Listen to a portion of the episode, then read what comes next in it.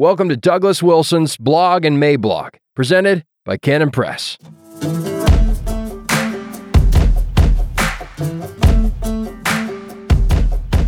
Lack of communication is key. Wednesday, February 2nd, 2022. Dear Dawson, I'm glad you've met a girl, at church no less, and it is good to hear that you've decided to ask her out.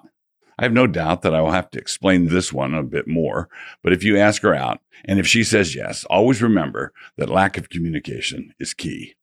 Let's say you go out to dinner and discover along the way that you two can talk easily, naturally.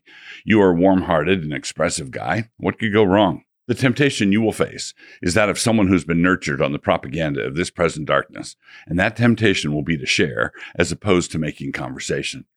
If you don't watch your step, you are going to share, and she is going to share, and then you both share a little more, and then it gets tangled up a little bit, and first thing you know, the two of you are besties.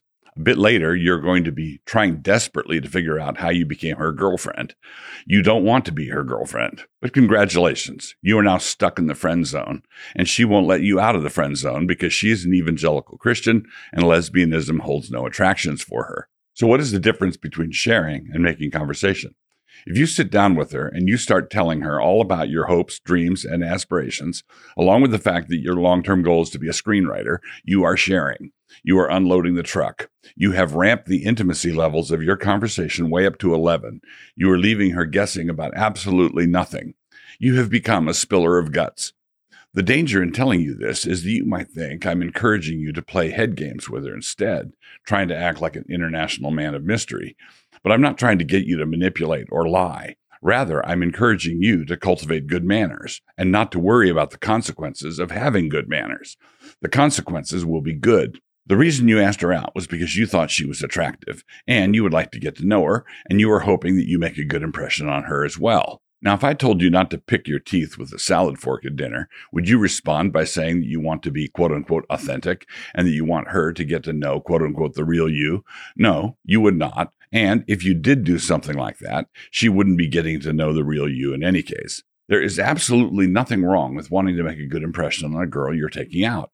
All I'm telling you is that part of making a good impression includes not acting like an emotional needy bucket. Some guys act that way because they are emotional needy buckets and they do what they do naturally. But other men, and I put you in this category, act this way because you've been taught poorly. The prevailing beta male culture of evangelical Christianity has taught you that you must overcome your natural male reticence about such things and that you must cultivate openness and transparency and vulnerability.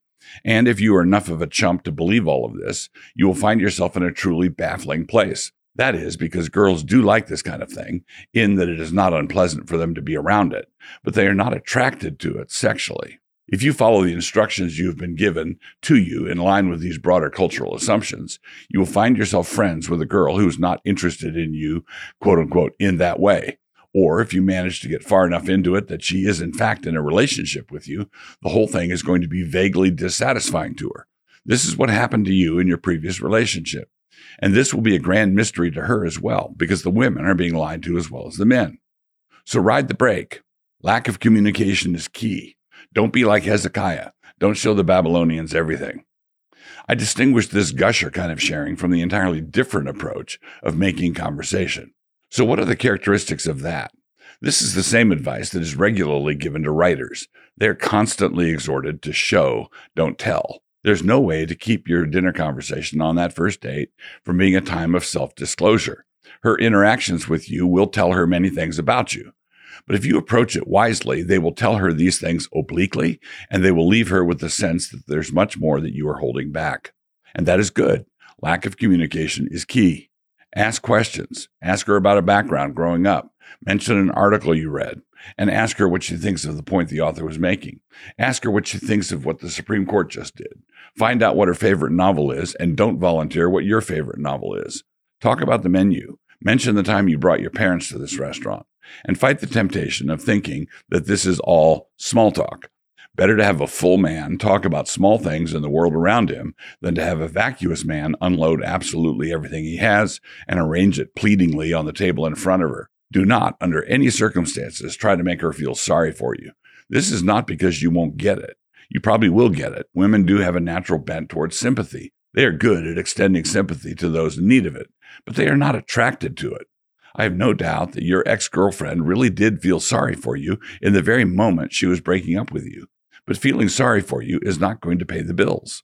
So, an interesting man is an interested man, but he is going to be interested in the world, in theology, in the woman he is with, and so on. He is going to be interested in where the salt and pepper shakers on their table were manufactured. He is not interested in spilling out or spelling out his emotional resume in front of her. God has made the sexes in such a way as that when men are being men and women are being women, there is a vast territory where they do not understand each other at all. There's nothing wrong with this. And when men become convinced that this is a bug instead of a feature and seek to converse and interact and respond in such a way as to mirror exactly what the woman is thinking, this will be an incredible frustration for both of them. Moreover, if they've bought into the egalitarian lie, they will be mystified by the frustration. They won't know where it is coming from. The truth is that the source of their frustration is coming from the pit. Your uncle, Douglas. Have you ever thought to yourself, I wish I could read through C.S. Lewis with Doug Wilson? Then you're in luck. Canon Press has just produced a new show called The Commons, and on that show, I read through Mere Christianity with you. Well, actually, I read through it and have discussions with Dr. Benjamin Merkle because the show is presented by New St. Andrews College. But you'll feel like you're reading with us. Mere Christianity is divided into four books, or sections, and we devote one episode per book. So grab a copy of Mere Christianity and join us. You can watch the discussions on Canon Plus. Go to mycanonplus.com and jump in. If you like it, consider subscribing so I can keep reading Lewis with you. Links are in the description or wherever they put them. I don't know.